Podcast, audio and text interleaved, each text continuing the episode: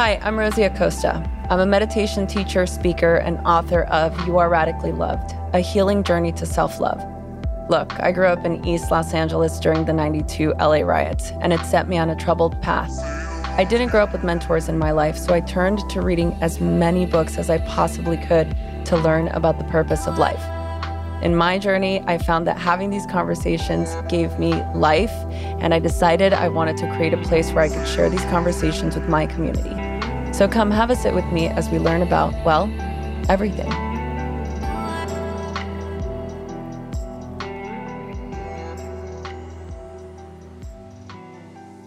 All right, everyone. Hello.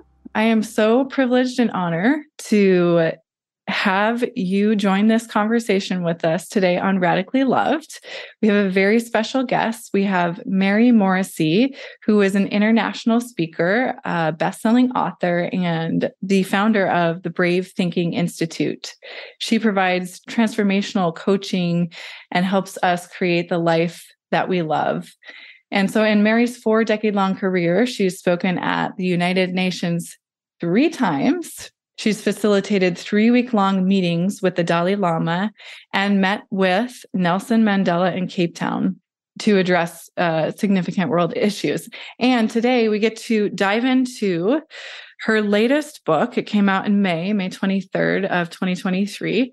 And this is all about brave thinking. And you can see if you're watching this on YouTube that I am a subscriber to the art and science of creating a life you love because I have sticky notes and dog eared it and written all over it, which I'm assuming is the intent behind this book, Mary, um, or one of the many intents behind this book. And so, Mary, thank you so much for sharing this work with us. And we're just so honored to have you here today. And how are you doing? I'm doing great. And I'm just privileged to be a part of your work. I mean, radically loved and all of that can mean in our lives. So I'm happy to be here. Yeah. Yeah. It's such a privilege. I'm trying to decide where to start because so uh, your voice has been in my head as I've been preparing for this interview. I've been reading your story and finding so much. I'm sure you get this a lot. I can see myself in you in your raw, authentic sharing of this very vulnerable story and just the way that your own life unfolded. It really could happen to any of us. And you grew up in the 60s in the Pacific Northwest when choices for situations we find ourselves in our lives were very different than they are now. So, I guess I think a good place to start would be with your unique origin story, what happened in your teens, the subsequent decisions and choices that kind of life threw at you and directions you took as a result of that? Why I do what I do in the world and have for the last 40 plus years in helping people discover that there's more in them than what's happening in their life and how to pull from that then to shape new futures and results that they're in love with instead of results they feel victimized by. But going back to Beaverton, Oregon, 1966. I'm a junior in high school. My high school boyfriend has, we had dated four years. We met young. Uh, he'd gone off to college. Uh, at this point in the spring of 1966, in my junior year in high school, I'm class vice president. I am on the drill team. I have a lead in the junior play, and I've just been crowned homecoming princess for my class. And my high school boyfriend comes home on spring break. May 1, I discover I'm pregnant. And I tell my mom and dad that I'm now pregnant. My mother wept for me as if I had died. In her mind, all her dreams for me were dying. Uh, we had a very hasty 10 person wedding. And a couple of weeks later, as I'm completing my junior year in high school, the principal of the high school calls me to his office and says, Mary, what are these rumors I'm hearing about you? Are they true? And I said, Well, if the rumors are that I'm pregnant and married in that order, then yes, they're true. And he just put his head in his hands and he says, Mary, you have great grades and terrific honors, but you will not be allowed to return here for your senior year in high school. This is Beaverton High School. He says, You can't come back here for your senior year. It'd be totally inappropriate for a pregnant girl to get mixed in with the normal girls. But if you want to get a high school diploma, which I did because my dream for my future life was that I was going to be a teacher. I did not see getting pregnant and having a baby as a stop sign to that future. I just saw it as a detour that I'm going to have this baby, I'm going to love this baby, and I'm going to become a teacher. It might take longer. So he said, if you want a high school diploma, which I did, he said, there's a place for people like you. It's not held during daylight hours. It's across uh, the river, actually in a part of Portland I hadn't been allowed to drive in after dark where the pregnant girls and the delinquent boys go to school after the regular kids come and go for the day. So it's in the evenings. So I drove across the river that fall, that fall, uh, went into the school. I'm walking up these steps to a school. So I want, as you think about this story, where were you as you went into your senior year in high school? This is where I was. I'm walking up these steps thinking, okay, my new student body is girls who, like me, who either have babies or are pregnant, and guys who are delinquents. This is the new student body I'm in. So I went in, registered high school. I had my son in December graduated from that high school, Washington Evening High School, in May of 1967. And in July, I was in an intensive care ward in a Portland hospital, having been diagnosed with fatal kidney disease. Now, this is 1967. We don't have transplants or dialysis that's available anywhere in regular medicine. It's just beginnings. And the doctors told me they shook their head. They're very sorry. All the tests show that one kidney is totally destroyed with nephritis. The other kidney has 50% destruction and active nephritis. This is a death sentence. The only question is if we can get the blood toxin level in my body reduced enough to remove the right kidney, then maybe I will have six months to live. I'm in intensive care and I'm told this is my best shot. Six months to live. I may never see my little boy walk. I may ever walk him into kindergarten or see any of the other things that a parent who loves their child wants to see and be part of in their child's life. And I'm deep down, I feel like I'm being punished. I don't even, clearly, I'm a bad girl. I mean, I can't go to my regular school. I, I'm not normal anymore. And I get sent with delinquents to go to school. So I'm categorized in a category. So I feel like I'm a bad person. And now I'm told I don't even deserve to live. This, I wasn't aware enough to really notice the train of thinking, but this was my thinking. Finally, they decided they could remove the right kidney. A woman walked in my room the night before the surgery, identifying herself as a chaplain who came daily to pray with people who were having the most surgeries, uh, most serious surgeries. My name was at the top of the list. She asked if I wanted somebody to pray with me. Well, the God of my upbringing was not a friendly place to go when you felt like you had really screwed up. And clearly I had screwed up, even though I love my little boy. I mean, I could, my best girlfriends I'd grown up with since fourth grade, their mothers got together and decided their daughters could no longer see me or talk to me as if what I had was contagious. So I've been, all of these things had occurred. Clearly I'm a bad girl. She walks in and asks if I need somebody or want somebody to pray with me, but I was scared. And so I said, okay. She pulled her chair next to my bed. She didn't do anything that looked like prayer in any of my growing up of what prayer really looked like. And she just simply said, Would you be t- willing to tell me what's been going on in your life the last year or two? I told her my story, at the end of which she looked at me compassionately. And she said, Mary, everything's created twice. It was like, What are you talking about? And she said, You know this. In fact, everybody knows this. Almost nobody knows the power of knowing this. And then she said, the bed you're lying on, the nightgown you're wearing, the sheets covering you, the walls, the ceiling, the floor, all the machines you're hooked up to. First, it had to be, each one of these things had to be a thought before it could be a thing. I hear how much you love your little boy, but I hear how much you've been hating yourself. You feel like you shamed your school, you shamed your family, you shamed yourself. And now that you're considering how everything is created twice, could you consider the possibility that there could be a correlation between that toxic thinking of self loathing and the toxicity that's rampaging your body and threatening your very life? Now, this is 1966. We don't have a mind body clinic at Harvard or Stanford or UCLA or any of the other teaching hospitals. This is frontier to where we are in our collective understanding. And then she said, So, what would you do with your life if you could live? I knew immediately I would raise my little boy and I'd become a teacher. And she said, Could you believe it's possible that we could say a prayer and it would dissolve all that toxicity. And in the morning, when they come to get you, they look at you and they say, Wow, you must be, you look better. Let's test you. They test you and they say, We find no evidence of kidney disease. Get up, go home. You're going to be fine. Could you believe that's possible? And I told her the truth. No, there wasn't one part of me that could believe she was going to say some words and I was going to have this total healing. She says, All right, if you can't believe that, she says, I want you to remember there are infinite possibilities in the universe, infinite. So if you can't believe in that possibility, could you believe that there's a possibility that we could say a prayer and scoop the energy of that toxicity of self loathing and all of the dis-ease that comes with that into the kidney that's going to get removed. And when it gets removed, instead of getting worse, you get stable and you start improving to the point where you're well. Could you believe it's even possible? So, Tessa, I didn't believe it, but in that moment, I could tell she believed it. And it was the first time in my life where I ever, I didn't consciously make this decision, but it is what I did. I decided to believe in someone else's belief that was operating at a higher domain than mine. I said, Well, I don't know if it's probable, but maybe it's possible. At the end of which she looked at me and she said, That's all we need. One corner of your mind, open to the possibility. Let's work with that.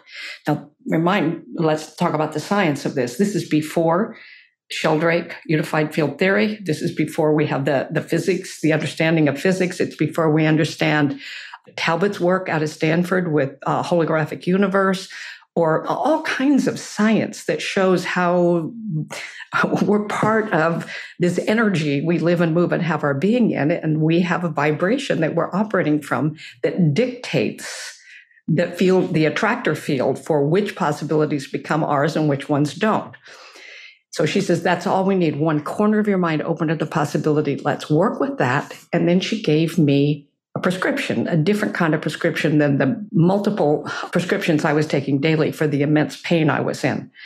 She said, Here's what I want you to do. After the surgery, your mind's going to be busy with the pain for a few days as that pain ebbs, your mind is going to want to go down the well worn paths of thinking that you've been doing. So here's what I want you to do I want you to notice every time a thought of self loathing comes up. And when that, we're going to scoop all of the toxicity and all the self loathing, we're going to put it down that kidney that gets removed.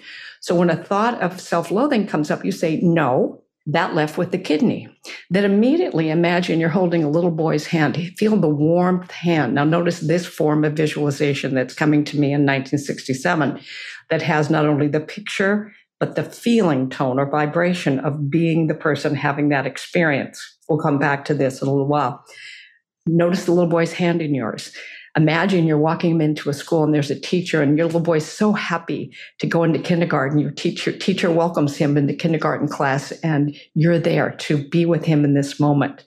He goes into class, the door closes, you hear the click, click, click of your heels. You go around the corner and there's your first classroom. Then fast forward and you're sitting in a great big auditorium or stadium, and there's all these caps and gowns down on the stage, and you hear your son's name called, and he walks across the stage, gets his diploma, raises it up, and you're cheering in the stands for all the many moments that you've been part of helping him achieve this goal in his life, and your teaching career is growing. And then fast forward, and you're sitting in the front row of a wedding. Your son's marrying the love of his life, and you're there. You're the mother of the groom, and your teaching career is flourishing just, just keep doing that. She left. The next morning, when they came to get me for the surgery, I noticed that for the first time in weeks, I had actually slept all night without waking, no matter how much pain medication. I, I noticed it, but I, you know, then I'm off to surgery. And after the surgery, I must have been what we today would call an unconscious competent that I did what she told me to do, but I wasn't aware enough to say, no, if I do this, it's going to change things. I didn't know that, but I just did what she told me. After about 10 days, my numbers had stopped getting worse and were just stable. And then after two weeks in intensive care, they said, you know, you may have a little more time than we thought. After the surgery, the surgeon told my family gathered, that one kidney was totally destroyed. We removed it. The other kidney is 50% destroyed. It's pockmarked, it's shriveled. We don't know if she'll even have six months. But now my numbers were stable enough. They said, if you want to go home for a week, we don't know if it'll be a week or two or maybe even three that you could be with your little boy. And I was so weak, I couldn't get my head off the pillow, but I wanted that. I went home in an ambulance. And I had to go to the urologist several times a week in the beginning. And just my numbers stayed stable. And then they just started to improve and improve and improve. And about six months, between five and six months after the surgery, I'm sitting in a conference room at the hospital, surgeon, specialists, my general practitioner in those days, family doctor, and they're all looking at the numbers. And the surgeon said, I saw that kidney. I know what it looked like. We have no science for why this kidney is operating as a whole perfect kidney. And then they looked at me and said, Well, whatever you're doing, keep doing it. Uh, we don't know how long this will last or if it'll last. And I didn't really know what I was doing, but I was doing what she told me to do. And then over time, I got well. And that was in 1967. It would be 1971 before I would get myself into undergraduate school. And it was there that in that fall of 1971, I began to get really curious about how this occurred, not just grateful that it occurred. And that began the study that has guided me 50 years plus of study and transformation.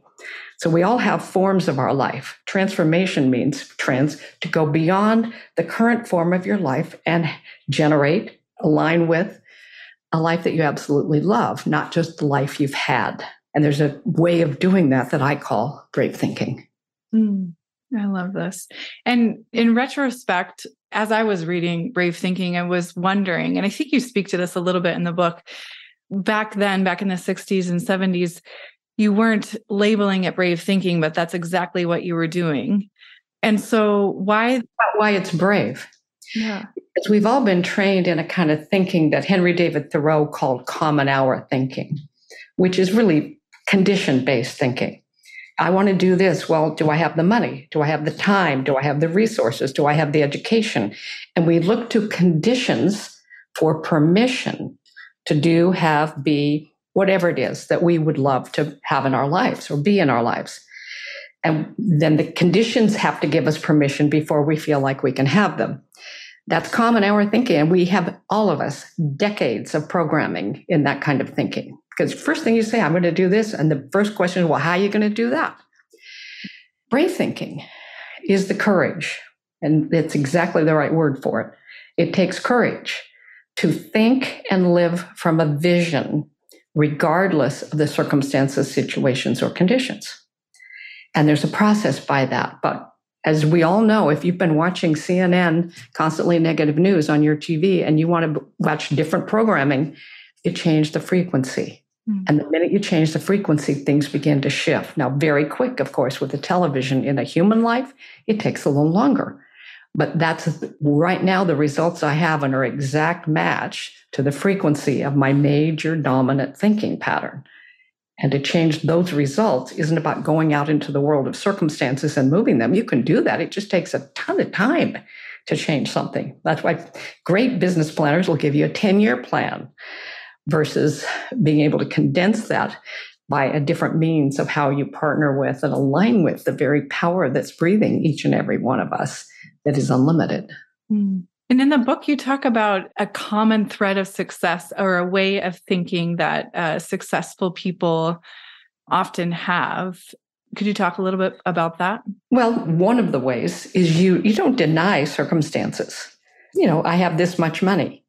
I have this much money in uh-huh. my account. There was a time in my evolution of this and working with my first mentor and how to think and live from a vision versus letting circumstances completely dominate and control my outcomes. I when I met him, I told him why I wasn't more successful in the world of teaching and transformation. I had built a little tiny work and it had gotten stuck after 5 years. I mm-hmm. went looking for him. I thought he could just tell me in a sentence. He said, "No, I can't tell you in a sentence, but I'll I'll coach you. I'll mentor you." And I invested to work with him one year. That year, he decided he wanted to work with three people who he believed had possibilities to really help lots of people. I went to Detroit. I signed up for it. I went to Detroit, and there were two men and myself that were going to be mentored. I was introduced to Wayne and Les, and turns out Les Brown, Wayne Dyer, and Mary Morrissey. And he was our mentor, and we all signed up for one year. When it was Les Brown was not who you know of, or Wayne Dyer, we were beginning. And over time, we all kept signing up until five years later, he passed away. But my story to my mentor, Jack Boland, in the beginning was well, I'm not more successful because I can only afford to rent this place on Sundays where we have lectures.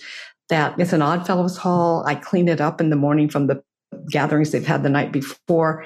And it's got linoleum, old linoleum that's curling up on the edges and metal chairs that people have to sit in. And I don't have money for advertising. So notice Mary's thinking. It's all about conditions.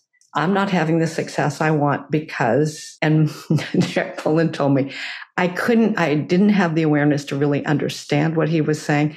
He said, it's not the linoleum, it's not the chairs, it's not the money for advertising that's stopping you.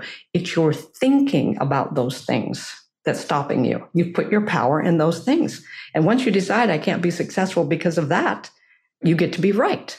Let's change that. Let's change Mary. And those things won't even matter. It turned out he was absolutely right because within a year of his mentoring, for the first time after five years of being stuck on 50 people coming at the most, usually 40, I mean, we were at 120. Now, that was like more than a double shift. And there was still the linoleum and the chairs and the no money for advertising, but we were beginning to grow. And then over time, it grew and grew and grew until thousands of people were coming by the time he passed away. That was within five years. The source of the experience we're having isn't out there it's in here. But it's a challenge to see it, you know, without some support. And that was my my purpose in writing the book, Brave Thinking, is to give some very simple and highly effective ways of considering things and tools you can use and test it out on your own life. You're going to have a life anyway. Why not have a life you absolutely love if you try out some things that could actually help you have that? Yeah. It seems to me, listening to you speak and, and reading your words, that there and I, I, wonder i often wonder about you know the idea of nature versus nurture environment that we grow up in personality type. But it seems to me like you were someone who had a deep knowing regardless of the circumstances life threw at you and clarity around what you wanted at a young age. The only thing i knew for sure uh, was i wanted to be a teacher. That mm-hmm. i knew from the time i was a little girl. I had a fifth grade sixth grade teacher who i just admired her. And she loved teaching and she would put fun lessons together. And I'd had a number of, you know, grade school teachers who were not that. I thought, oh, and remember, I'm I'm being raised in the 50s. I was born in 1949. So the model of what young women can choose as a profession was very different. Mostly it was nurses or teachers. So my framework was guided by the mindset that was in the culture. But, you know, deep down, I believe over time it became crystal clear that that was not just what the 50s offered me. It was really was my soul's calling. And it, although I thought it was going to be classical classroom teaching, it wasn't long, particularly because in undergrad work, I got so interested in transformation and religions, philosophies, science, all the different ways people produced transformation through the ages. So I realized it wasn't classical content I wanted to teach, even kids. I wanted to teach kids how to think and how to have a life they love because they could change their thinking. Mm, yeah. I love that. Oh, this story so. I guess what, where I was going with that comment is that it's not everyone that has that type of clarity. Even if your vision of what teaching is shifts as you grow up, I think there are many of us, and now I'm speaking for myself, that feel like you also speak to this in the book. There's so many interests that I have personally. There's so many things that I dabble in. Is it better to try all of these different things or get really clear on one thing that you get really good at? I guess you could akin this to a 10,000 hours kind of a thing where I focus a skill and get really good at that one skill or explore because I'm not really sure what is my purpose? What is it that really calls to me if there's a lack of clarity in terms of let's say what my vocation is or should be? I think a good question to ask ourselves is what brings you alive? What do you most feel alive doing? And over time, it was clear to me that I came alive when I saw that light come on somebody, or they came back and said, Oh, I tried that and this is happening. And so life became more expansive for them. That, that, I get up in the morning for that and all the different things I still do and in my 70s. So is what brings you alive. That's you'll begin to find your bliss in that. The other is you're going to have, just keep breathing. And right now, all of us who are listening to this, you have results right now in four areas of life and keep breathing and you're going to have results in four areas of life. You can't not have health results. We all have health results. You can measure them how with all different means, weight, blood pressure, you know, all kinds of different ways. But then you have a, you have a health result. We also have relationship results how fulfilling our relationships are, how how are we able to to love and be loved fully in this lifetime.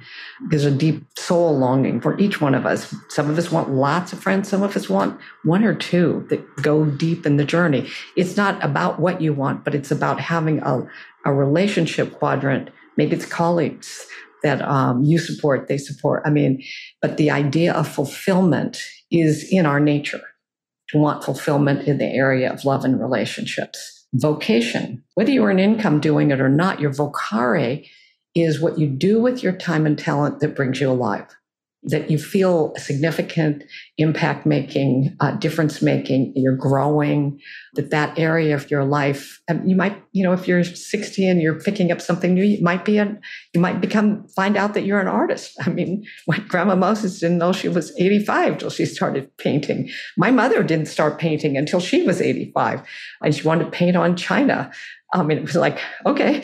But that was only because my dad had died. And finally, the next year, she called me one day, and she'd been around my work, but she'd never been in my work.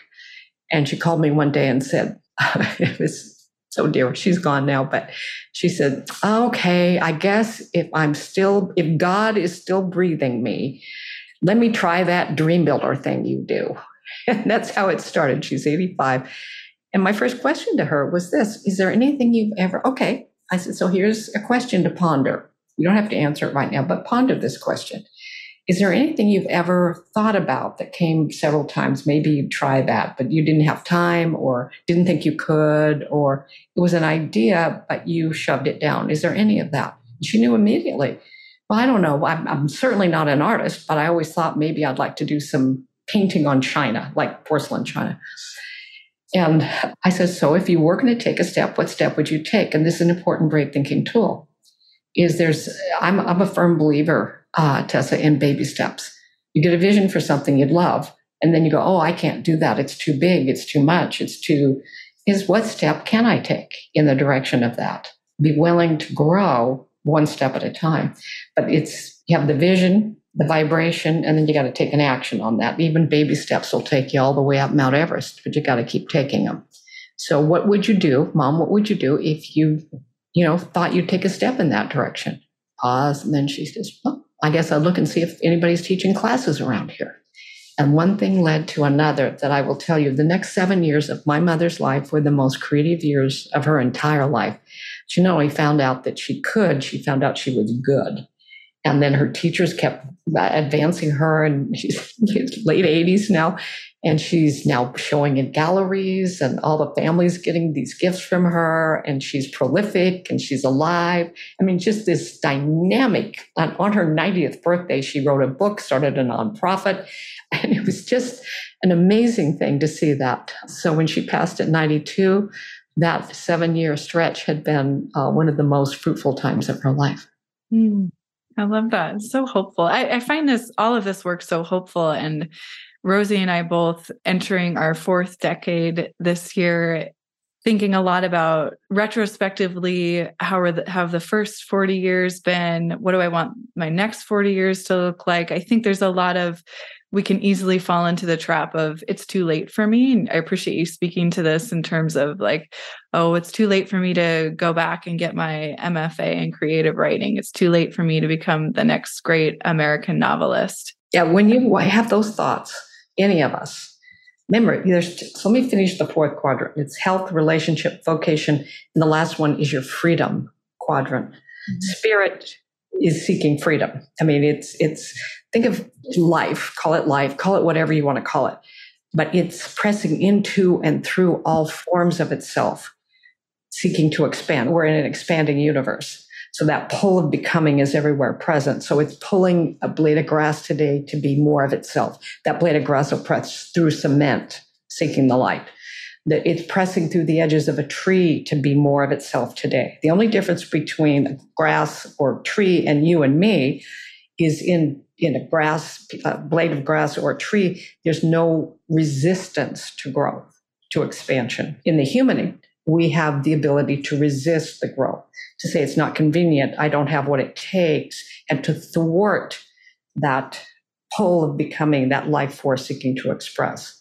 When that occurs life doesn't stop flowing through you it just forms shapes of itself that are unlived life. We call those problems, difficulty, diseases, challenges, where we didn't lean into the expanded growth. Life is more powerful than any one of us. So as you have an idea, and like, okay, I'm 40. Oh, I should have gotten that before. And now I'm too late to start writing. Is go, that's just a thought. It's not a truth. That, that is a common hour thought. What's the truth? When the truth is, there's lots of people who have done amazing novel writing that didn't even start until their 60s or 70s. It's not a matter of age, it's a matter of what I believe about age that's going to dictate. That's why you want great thinking or whatever you call it. So you think beyond the circumstances, situations, and conditions. And you're asking a question again and again and again. Not what do I think I can have? What do you think I can have? What does the economy say I can have right now? Not what are conditions saying I can have. You ask this question What would I love? And in this podcast, Radically Loved, it's based on the idea that there is a love. Now, many of us have grown up in religions where we make it a man in the sky. It's not. There is a love that governs and guides an intelligence in this universe. And you and I did not create each other. We did not create ourselves. We find ourselves here. And we recognize that life, every day when we open up our eyes, it's as if life is saying to you and me, Behold, I am giving you my greatest gift this day. It's a gift of myself. No one gets to think your thoughts today but you will make your choices. That's you. I've given you this gift of life. Do with it what you will. But then we inherit all this thinking that stuffs it down and is waiting and delaying. Meanwhile, life is moving on through. So, why I believe this is such important work that you're doing with Radically Loved is to help us recognize this is very, very precious. And whether you live 100 years or not, it comes and goes very quickly. And so, this day has never happened before in eternity, and this day will never happen again. So, it's what we do with it and what we think about that that's going to govern our results. Mm, I love that we were touching on this subject before we started to record the podcast about that the idea that there is no i'm trying to remember exactly how you said it mary. There is no bad thing. It's our response to it. It's how we think about the situation. It's how we react to the situation. You started to say something about creating the internal pause. I call it a brave thinking tool because it's common hour thinking. Something happens that you've been programmed to think this is bad the first thought you have is, oh my God, this is bad. If you don't do something with the generativity of that thought, everything bad is going to show up for you because that's the frequency you're on. So, personal story. I mentioned that in October of 1971, a series of things occurred that helped me recognize that I didn't, getting well was not an accident. It was, there was uh, physics, there was a science behind that. And there is a science behind how everything occurs. Nothing is random and nothing is accidental. So, one of those things that occurred was I was um, really encouraged to go to a lecture. And I didn't really want to be there, but I went anyway. And I'm sitting several rows back. And the speaker said that day, you know, nothing is bad unless you think it's bad. And whether I cross my arms or energetically cross my arms, I'm going, that's not true. I mean, there's bad stuff in this world. Car wrecks are bad, murder is bad, war is bad. Come on, there's bad stuff. And he says, I know what you're thinking, and I'll agree with you. Every one of us has things in this world we would love to change. But in the universe, there is the seed of good no matter what happens. And then he quoted Napoleon Hill, quoting the world's most successful people. In every heartbreak, in every disappointment, there is a seed of an equal or greater benefit. But like any seed, it has to be found, planted, nurtured, grown, and then harvested. He said, So let me give you something you can try out. the next time something happens in your life that immediately you want to go, oh my God, this is bad, hit your internal pause button, wait three days. But during that three days, before you get upset, I mean, three days from now, you could still get all upset if you want to. But during that three days, don't just sit by idly. During that three days, turn the volume up on your curiosity about what possible good there could be in it. And then start listing the possible goods. And then go to work on those, bringing those out and see what happens. Okay, I heard the lecture. I went home. Two days later, I'm a mom of two young boys now. I'm in undergraduate school. My husband, he's driving truck as a way to earn income so that I can get my education, that I'll do, I'll earn it incomes for him to get his. So we've got a long term plan here, and he's working hard. And he drives a long way to work and back. So I go to school in the morning, drop my boys off at, pre- at preschool, bring them home. I'm making dinner. He walks in that night on Tuesday night. This, the lecture was on Sunday. He walks in two days later. He looks ashen. I said, What happened? And he says, There was a massive layoff at work today. A hundred of us got laid off. I, I don't have a job. And my first thought is, oh my God, that's horrible. I'm in school. If you don't have a job, I'm not going to. And I'm at this point in my life pretty self focused. And it's all about Mary. You know, looking back years later, I should have gone over and hugged him and said, I'm so sorry that happened. That must have been horrible. I didn't do that. It's all about Mary. So, oh my God, I might have to quit school. And if you don't have a job, and I'm all getting worked up about it. And then I went, wait a, wait a minute. That guy Sunday said, Nothing is bad unless we think it's bad, but this seems so bad. What did he say to do? He said, wait three days. So it's five o'clock, it's Tuesday, five o'clock Friday. So wait three days before I panic. And what am I supposed to? Oh, find, hit my internal pause button. Where is that? How do I find it? And what do I do? Oh, turn the volume up on curiosity about what possible good. There's no good in this. This is horrible.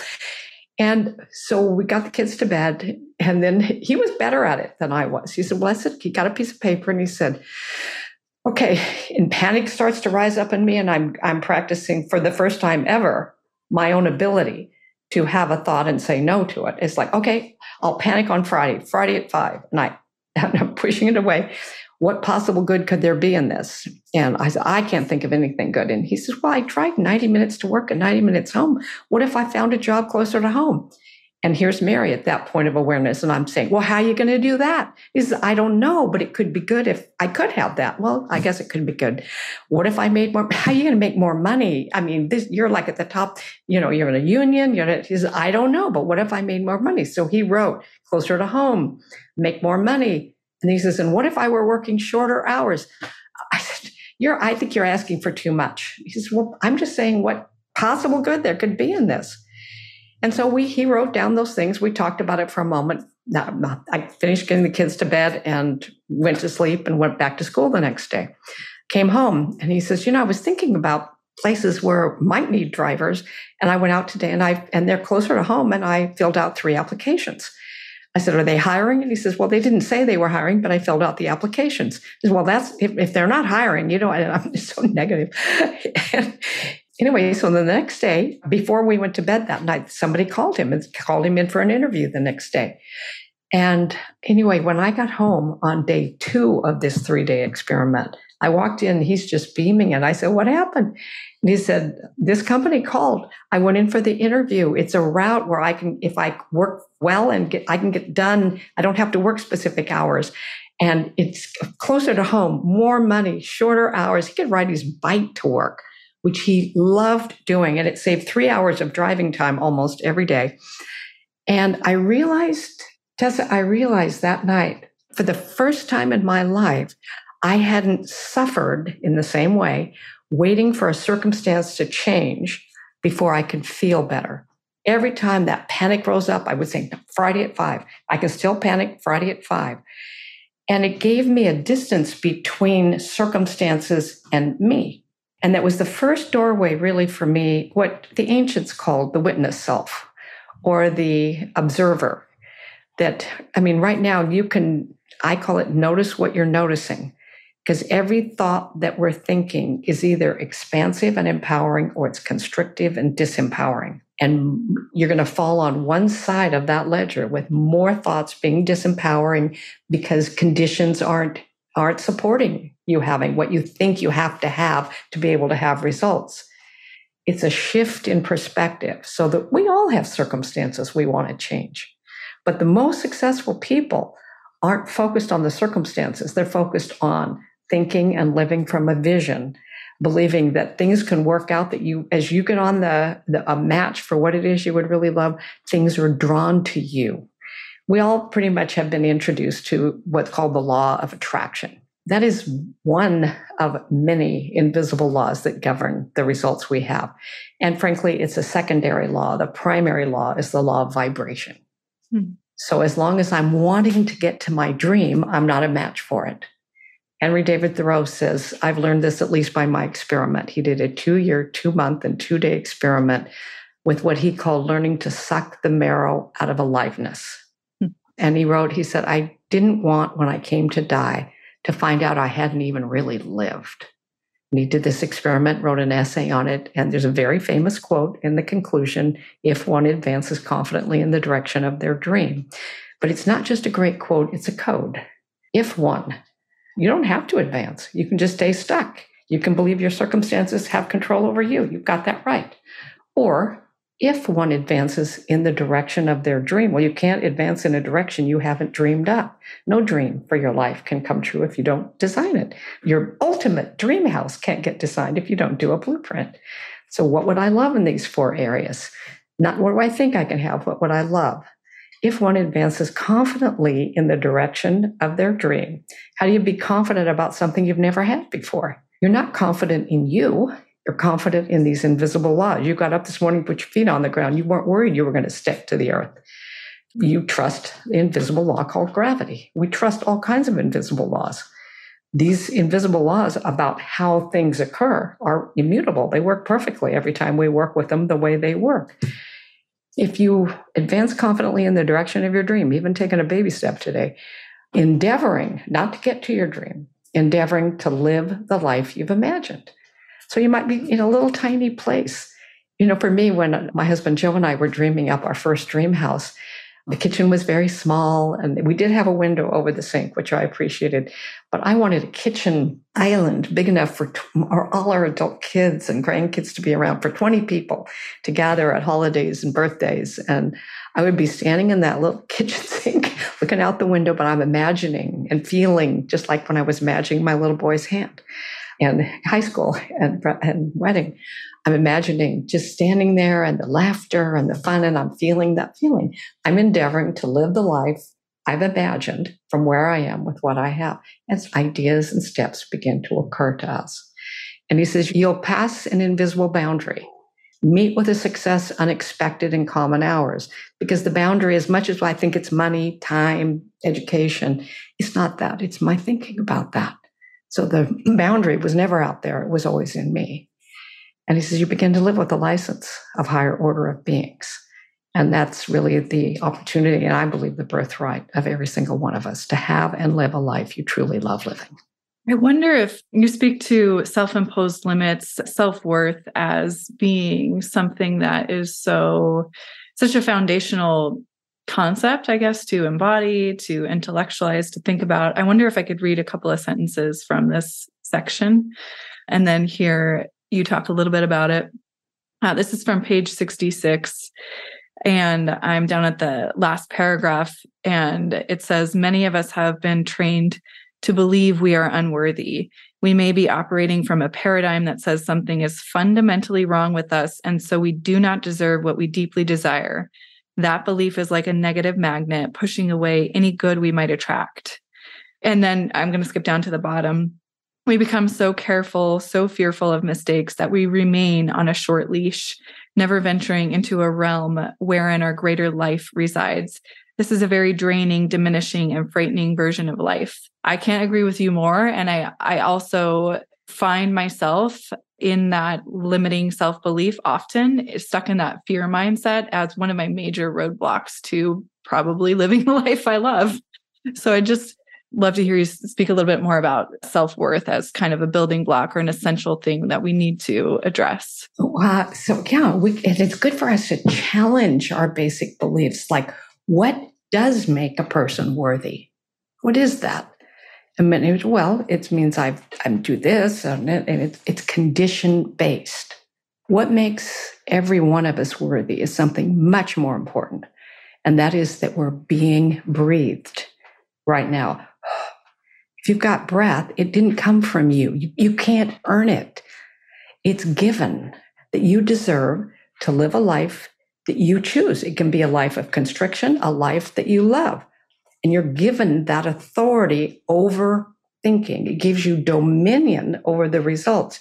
So it's really why I love this radically loved is to it helps us recognize that it's in our hands to choose the thought that's empowering or the thoughts that's disempowering. So when that fear thought comes, go, oh, that's an old pattern. When that that feeling of self-loathing rose up, it's like, okay, that was then, this is now. And I actually train my clients in a move, a physical move. So this rises up, you take it, that energy. Literally imagine you're just scooping it behind you and say, that was then. I used to believe that. I used to think that. This is now. When you cut the energy, just like it's a command in the energetic field, what am I going to believe now that I choose to believe? I didn't breathe myself. I can't breathe myself. I didn't create myself. This is given to me. The only difference is, am I willing to lean into knowing, even though I don't feel it yet? I think people think that they have to feel the thought they're they're mm-hmm. thinking. You don't. You you feel what you feel now by repetition of thoughts that could completely be erroneous and not true. And when you start to think a new pattern, you don't feel it because feelings are secondary. The thought is the vibration. Repeat it, and your feelings are going to follow. When you turn around and go, wow, I haven't thought about not deserving something in quite a while. And because you're unconsciously being very competent in noticing the thoughts that are contractive and replacing them with thoughts that are expansive. And you're going to find your whole life expanding. Mm, that's so helpful. And the thing about fear is the only time you're not feeling fear is when you're not growing. Mm-hmm. That means you're, I'm in my comfort zone. Mm-hmm. Oh, yeah, I'm comfortable here. You're not growing. So the energy of making friends with that, this is, oh, good. Maybe it doesn't feel good, but I am growing. You know, this is my opportunity. Mm, that's such a helpful reminder. I want to be mindful of your time. I want to know if there's anything that you wished I would have asked you uh, that we didn't get to touch on, or if there's a key takeaway maybe from this conversation or from the book. Oh, I appreciate that, Tessa. I just want to say when the opportunity came for this podcast, how much I wanted to do it. I, I, respect the work you guys are doing. I know you got a meditation training coming up and a retreat that's coming up in the fall. And I just encourage our listeners to look more deeply at Radically Loved and the opportunities here. In terms of uh, brave thinking, you don't get to not think. So, since you're going to think anyway, is some discovery and how you move from being a person who asks circumstances, situations, and conditions. This is the definition of common hour thinking. Looking to circumstances, situations, and conditions for permission as to who you can be, what you can do, and what you can have and give. As long as I'm thinking those ways, I will be governed by and constricted by the circumstances I'm in. Brave thinking First of all, create a vision of what you would love, regardless of your circumstances, and then execute. And this book can help you. I know it can. And also, if you go now and sign up for a book and bravethinkingbook.com, there's all kinds of bonuses that come your way as a gift. But just try it out. You're going to live anyway. Why not try it out and see if, in fact, you don't see your results expanding and growing? Because brave thinking is the courage to think and act from a vision regardless of the circumstance, situations, or conditions. Mm, I love that invitation. Mary, thank you so much for being here, for sharing your wisdom and your grace with us. We really appreciate the work you do. I'll make sure all of these links get into the show notes so that people can find you easily and join you in your work. Thank you. Thank you. Thank you so much for listening to the Radically Loved podcast. Please remember to subscribe, rate, and review wherever you get your podcasts, and follow us on Facebook at Radically Loved Rosie, on Instagram at Rosie Acosta, and Twitter at Rosie Acosta. By the way, this is original music by DJ Taz Rashid. You can follow DJ Taz on Spotify and check out the best music for yoga and meditation. This has been a Mod Pod Studio production. Check them out at www.modpodstudio.com.